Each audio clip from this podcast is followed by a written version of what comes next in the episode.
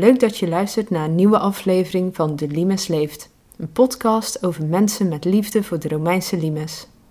Mijn naam is Deborah en deze aflevering ga ik in gesprek met Mart Scheer, een woerdenaar die jaren geleden per toeval in aanraking kwam met ons Romeinse verleden.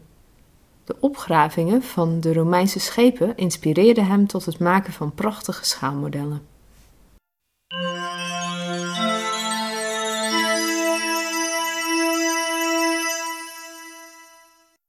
Ik ben Maart Scheer, ik ben in 1939 geboren. Mijn hobby's zijn uh, archeologie, hè, dat is vanuit mijn werk voortgekomen. Ja, en, en de andere hobby is modelbouw.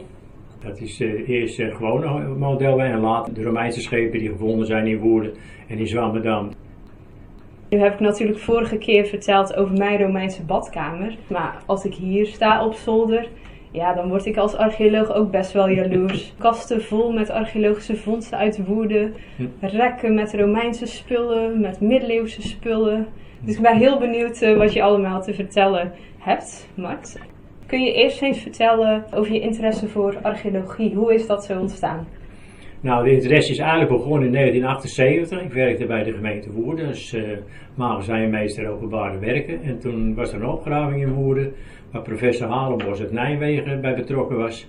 En er is toen een schip opgegraven en die had bijstand nodig, die moest, had hulp nodig. En toen zei mijn opzichter, zei, hij zegt, Mart, ga jij maar even helpen? Het grootste probleem was eigenlijk het grondwater. Het, het, het, schip was elke keer onder water en er was nog geen bronbemaling bij. En toen moesten er dus pompen bij komen waar ik bij hielp. En ik vond het eigenlijk zo leuk dat ik nog een aantal verlofdagen opgenomen heb om ook te helpen. Met het opgraven van dat schip. Dat vond ik eigenlijk zo interessant dat ik eigenlijk ja, denk archeologie is toch wel een leuke hobby. En zo is het eigenlijk verder doorgegaan. Er zijn nog een aantal opgravingen geweest in Woerden. Want nou ja, je bent hier in Woerden een bekende amateur-archeoloog. Maar was dat dan al tijdens je werk bij de gemeente dat je dat bent geworden? Ja, tijdens de gemeente ben ik eigenlijk ja, amateur-archeoloog geworden. Hè, lid geworden van de ABN. Hè, en ja, dan, is het, merk ik toch dat het wel heel erg leuk is om, om dingen te vinden. En maar ook dingen waarvan je achteraf weet waar het voor gebruikt werd. Dat vond ik, vond ik eigenlijk wel het mooiste. Wat is er nou zo bijzonder aan archeologie? Wat maakt het voor jou speciaal? Nou, het mooiste is eigenlijk dat uh, we leven nu. En, maar je weet dat voor ons ook nog mensen geleefd hebben. En dan vind ik het altijd heel leuk als je dus dingen vindt van mensen dat het gebruikt is. Hè. Er staan hier ook veel middeleeuws. Dan kan je zien dat erin gekookt is, gebakken is. Ik heb zelfs een, uh, dat is dan maar iets ouder, een slingerkogel van, uh, uit de Romeinse tijd. En als je heel goed kijkt met een loepje, dan kan je de vingerafdrukken van de Romein zien. En dat vind ik eigenlijk het leuke, want dan weet je dat mensen dat gedaan hebben. Ik denk dat heeft, heeft een Romeinse soldaat misschien wel gedaan. En maakt het dan nog uit dat die archeologie uit Woerden komt? Ja, ik, ik wil graag in Woerden blijven, omdat ik in Woerden geboren ben. En het is mijn geschiedenis, denk ik dan. Die mensen hebben hier geleefd en dan wil ik het ook van weten.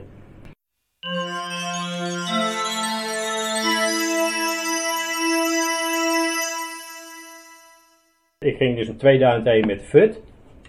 In 2002 bij de eerste opgraving op het Kerkplein, wat nu het Kerkplein is. Toen uh, heeft de gemeente ook bedongen dat de amateur-archeologen moest ook ruimte voor zijn om mee te helpen. Nou, toen heb ik in 2002, uh, een half, eerste half jaar, heb ik dus mee mogen graven. Tweede jaar, dat was 2003, toen uh, hebben ze een andere put aangeslagen. Toen mocht ik ook weer meegraven en toen kwam in 2000 3 kwam eigenlijk op het einde kwam dit schip tevoorschijn, hè, wat, wat nu de parkeergarage is. 2002 dus in de binnenstad. Hm. Was dat een opgraving naar het castellum, naar het Romeinse fort? Nou, ik heb toen wel begrepen dat ze wel wisten waar het castellum lag. Daar is ook de parkeergarage aan gebouwd, dat het castellum niet geraakt werd. Dat ze dus buiten het castellum gingen opgraven en dat kwam ook wel uit ook, want er kwamen de grachten tegen van het castellum, de spitsgrachten. We zaten dus niet in het kasteel. We zijn wel even in het kasteel geweest uh, met een opgraving, omdat daar een vervuiling zat van een oude benzinepomp. Dan hebben ze ook wel de funderingen gevonden van de brakken van de soldaten eigenlijk. Alleen wij als amateur mochten niet in, want die grond was zwaar vervuild. Het was ook niet zo'n grote opgraving. Dus, uh, maar dat was wel ook wel interessant om te weten, hé, hey, is dus toch het kasteel. Oké. En dan wordt het 2003. Ja, 2003 was natuurlijk helemaal uh, optimaal. Dat je mee mocht graven en dat is eigenlijk uh, de eerste opgraving begon eigenlijk al, nou, kwam je in, de, in het dorp buiten het kasteel eigenlijk, dat er was. En toen waren ze nog een stukje aan het doorgraven, gingen ze door de weg heen en toen kwamen ze een stukje hout tegen. Nou, dan vind ik het leuk, de discussies tussen de archeologen en, de, en, en desbetreffende ja, mensen die erbij waren, wat is het nou? En toen kwam het eruit, ja, nee, het is, nou, het kan kogelschip zijn. Nou, toen werd een heel stukje van een legger werd er weggezaagd, opgestuurd en binnen een paar dagen wisten het was een, de jaartelling was ongeveer 160 na Christus, dus dan is het geen, geen kogelschip. En toen was het Romeins schip en ja, en dan de hele toestel eromheen. Nou, toen de opgraving eigenlijk. Ja, want er waren al meerdere Romeinse schepen opgegraven, want dit werd de Woerde 7. Maar wat was er dan zo bijzonder aan die Woerde 7? Wat maakte het anders dan die andere Romeinse schepen? Het voorste gedeelte was uh, eigenlijk een beetje al uh, weg, uh, wegverteerd, weggerot eigenlijk.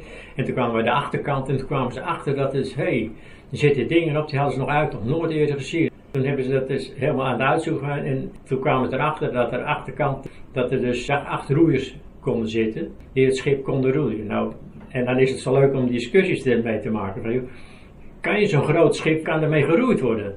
Want hoe groot was dat schip? Hoe nou, het was uh, zo'n 30 meter lang.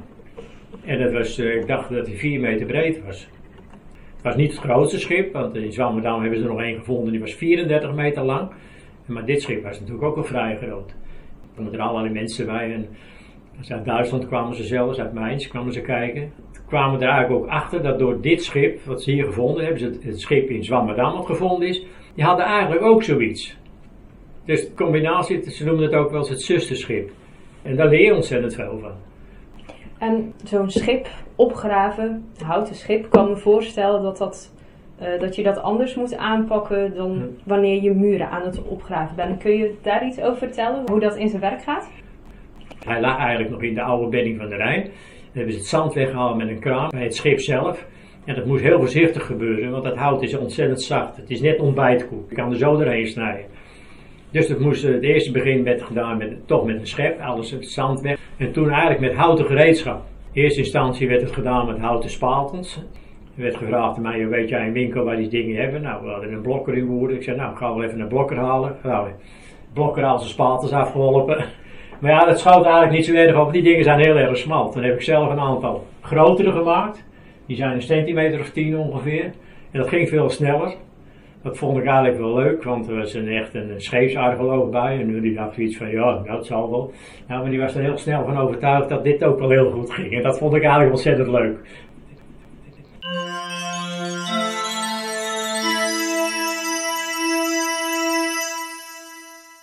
Ja, al die verhalen die je vertelt over die opgravingen, kan me heel goed voorstellen hoe je enthousiast wordt en echt ook van die Romeinse limes gaat houden. Op welk moment dacht je van, hé, hey, ik ga mijn hobby voor modelbouw combineren met die Romeinse schepen? Nou ja, buiten archeologie doe ik ook een modelbouw. En ik heb geprobeerd eigenlijk in Woerden, was een, een hele grote kaasstad. En ik werd vroeger de kaas altijd aangevoerd door een, het. En was eigenlijk een keer, ik, ik wilde eens een keer een kaasbrik bouwen nou. Die had ik af en toen kwam er, de, de molen was een molenwagen, die heb ik nagebouwd. En toen kwamen er weer andere boerenwagens die ik allemaal nagebouwd heb. Maar op een gegeven moment, toen, met de ook, toen het archeologisch gebeuren achter de rug was, toen dacht ik, hé, hey, het zou wel eens leuk zijn om een Romeins schip te bouwen. Vooral de Woerde 7, omdat je daarbij betrokken was. Toen ben ik eigenlijk begonnen eigenlijk met een mespraam die nog steeds gebruikt wordt bij de boerderijen. Kun je uitleggen wat dat is? Want ik weet bijvoorbeeld niet wat dat is. Boeren die hadden land, die hadden dus vee en die hadden mest natuurlijk en dat moest naar het land toe en dat, dat deden ze in boten en dat voeren ze naar de weilanden toe en dat spreidden ze over het, over het land uit. Dat was eigenlijk de eerste, want een mestpraam lijkt ook een klein beetje op een Romeins schip, in, in het klein dan. Die had ik af en toen dacht ik op een gegeven moment, nou laat ik eens heel beginnen voor de Woerdezee. Ik maak de Ramadan 2, daar begin ik mee. Want daar had ik al tekeningen van en dat vond ik de makkelijkste eigenlijk. Nou, die heb ik dus eerst gebouwd. Nou, toen ben ik met de Woerde 7 begonnen. Nou, toen was, was die af. Toen denk ik, nou dan ga ik uh, al die andere schepen uit Zwammerdam ook bouwen. De, dus dan heb ik de 4, de 5 en de 6 gebouwd. Maar toen was er ook een schip gegraven in het Leidse Rijn, de, de Meer 1. En die hebben we ook nagebouwd. Oké, je bent bezig met zo'n schaalmodel. Zeg de Woede 7. Ja, hoe, hoe pak je dat aan? Hoe ga je zo'n schaalmodel bouwen? Het belangrijkste is de maten. Hè, dus de lengte, de breedte, de hoogte. Dat, eh, daar ga ik vanuit. Die zijn er. En die schepen lijken erg veel op elkaar. En dan ga je een tekening maken. En ik maak ze allemaal op schaal 1 op 20. Omdat je dan de verhoudingen goed ziet. En dan maak je een tekening op waargrootte. Dus zo'n boertje 7 die maak je dan anderhalve meter. Langzaam begin je te bouwen en dan kom je steeds meer achter van joh, hoe moet ik het doen? Ja, want ik wil ook alle spijkertjes erin doen die erin zitten. Die zijn ook allemaal getekend. Dus die, al die spijkers moeten er ook in komen. Ja, hoe kom ik aan spijkertjes? Nou, ga je naar de gamma toe, koop je een heel doosje met spijkertjes. Maar ja, dan komt het volgende probleem. Die dingen zijn 16 mm lang en ze moeten maar een halve centimeter worden. Dus die moeten allemaal geknipt worden. En in de woorden 7 zitten er uh, ongeveer 1500 in. Ja, dat moet je ook allemaal doen. En het, het leuke is om elke keer weer uit te vinden hoe het moet. Soms lukt het niet. Nou, dan leg je het neer en dan ga je nog eens nadenken en op een gegeven moment kom je er toch uit. Je maakt zo'n schip na, maar is dat hoe het schip oorspronkelijk er heeft uitgezien toen het nog op de Rijn voer? Of hoe het is teruggevonden? Nee, nee ik maak het zo als het uh, geweest zou zijn. Hè? Want uh, ik vond het wel leuk toen uh, in Woerden was toen een presentatie van een boek over de opgraving in Woerden. En toen had ik het schip had ik toen al af. En die hebben toen in de zaal gezet. En toen kwamen de archeologen binnen. Nou, die, die liepen er gelijk op af. En, nou, die kenden het schip natuurlijk heel goed. En, die gingen op details letten. Een reparatiestuk zit erin. Dat probeer ik wel. Ik probeer het zoals het geweest is.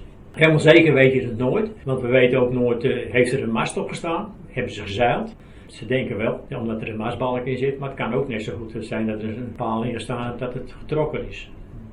Maar de reacties zijn toch wel zo dat, je, dat ze zeggen van nou, het klopt wel. Kijk je dan ook nog naar hoe zo'n schip is gemaakt, hoe dat in elkaar zit? Ja, ik vind het, uh, wat ik van die schepen wel vind, ik vind het ontzettend knap. En, en al het, het ijzerwerk, dat moet gesmeed worden. Ik ben opgeleid als metaalbewerker, ik heb nog smeden gehad op mijn school en, uh, en ik weet wat smeden is en probeer maar eens een spijker te smeden.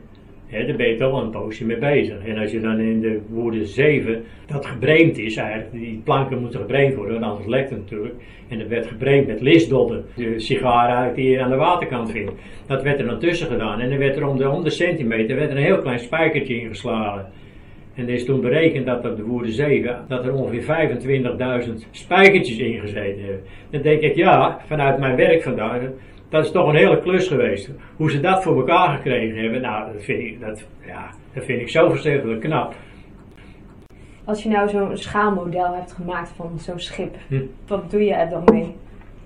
Nou ja, met die schepen natuurlijk, op een gegeven moment heb je die schepen klaar en die, staan hier op mijn zolder. Dat is natuurlijk hartstikke leuk, maar ik, ik, vind het ook leuker om daar een verhaal mee te vertellen. Jaren heb ik hier schoolkinderen op zolder gehad en dan vertel je ook verhalen over je schepen. Nu staan in het museum de Woerden 7 en de Woerden 1. De Woerden 1 heb ik later gebouwd, omdat ik daar niet, geen goede tekeningen van had. Maar toen heb ik een keer een uh, boekje gekregen van een tentoonstelling in België. En daar stond een model in, die kwam uit Mainz vandaan. Mainz heeft een hele grote scheepvaartmuseum. En ik wist de afstanden, de breedte, de lengte en de hoogte, die wist ik wel. En dan had ik een foto en vanuit daaruit, vanuit die foto, heb ik het schip gebouwd. Getekend eerst. En, uh, en nou, goed gekeken naar het model op de foto. En uh, ja, nu staat hij in het museum. En ik vind het ook leuk, niet omdat ik zo graag dat, dat ik dat gemaakt heb, nee, maar gewoon de mensen te laten zien van hoe die schepen eruit gezien hebben. Dan kan het museum kan ook zijn verhaal eraan vertellen. Want de mensen willen iets zien, hè. Je, dat vind ik altijd leuk als kinderen die op zolder zijn. In het museum zitten ze daar een glasje, maar hier, hier mogen ze eraan komen. dat merk je ook als die kinderen hier zijn. Uh, dan ze mogen dat? Ja, jullie mogen het uh, pakken maar op, mogen foto's maken. Ja. En dan hopen de kinderen wat mee te leren.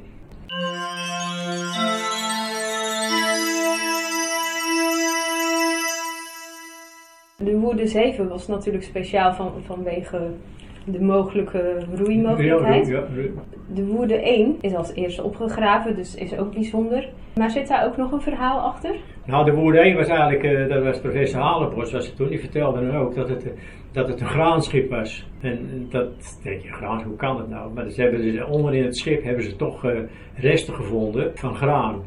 Dan kunnen ze dat weer verder onderzoeken. Dat graan dat kwam ergens uit België vandaan. Kijk, dat is het verhaal ook weer. Hè. Je kan dus ook vertellen waar het schip voor gebouwd is. Je kan het ook zien dat de woorde 1 heeft ook een, houten vloer erin. Hè. Dat is een vlakke vloer. En dat hebben de andere schepen niet. En dat bij dit schip wel. Dus het was een graanschip eigenlijk. Wat ik ook heel apart vind, dat je dus door het hout, dat je kan bepalen hoe oud dat hout is. Ja, want dat konden we natuurlijk bij de Woerden 7 al heel snel na een paar dagen, toen we er een stukje uitgezaad hebben, dat het schip waarschijnlijk in 160 na Christus gebouwd is. Dat, dat vind ik al heel knap. Want dan is na 160 na Christus is waarschijnlijk die boom gekapt. Ja, ja dat is, meestal werd het, uh, de, de, schepen, de, dat, uh, dat heb ik wel te begrepen, dat de schepen werden groen gebouwd. Hè. Dat houdt in dat de boom werd gekapt, planken gezaagd en dan werd in elkaar gespijkerd, zeg maar. En uh, dat vond ik eigenlijk wel heel, heel apart eigenlijk. Dat, dat, meestal laten wij het hout drogen en dan, dan, dan, dan, werkt het niet zo erg meer. Maar goed, maar hun gebruikten het groen. En dan, dan, lees je dat die schepen die kwamen daar naar Duitsland vandaan. Die werden geladen met hout en stenen. En die kwamen hier. En de eerste gedachte was altijd van... Nou, die schepen komen hier. En die kunnen niet meer tegen de Rijn in naar boven toe. Dus die schepen werden gesloopt. En dat hout werd gebruikt om het kasteel te bouwen. Nou, door de woorden 7 kwam het erachter dat dat misschien niet zo is. Ja, dat, dat vind ik toch wel een heel leuk verhaal. Hoe dat, hoe dat werkt dan in, zo'n Limes gebeuren dan. Hè. En, en, er worden steeds meer gedeeltes van de Limes opgegraven. We leren er steeds weer van. Want ja, ze zeggen tegen mij, waarom is dat uit, waarom zit u in de grond te vroeten? Ja, er zijn een hele hoop dingen die staan op schrift. Vooral na 11, 1200 is alles wel beschreven, hoe de mensen leden. Maar in de Romeinse tijd weten we eigenlijk niks van. En dus daar zit het archief zit, in de grond. Dat is de enige manier om erachter te komen. En dat, ja, dat vind ik nog steeds interessant. Wil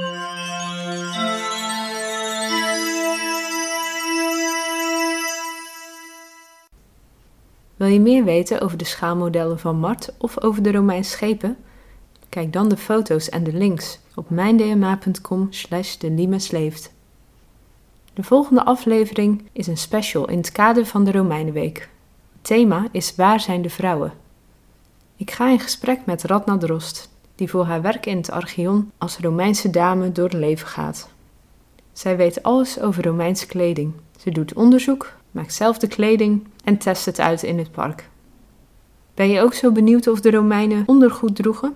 Luister dan volgende keer weer naar de Limes leeft.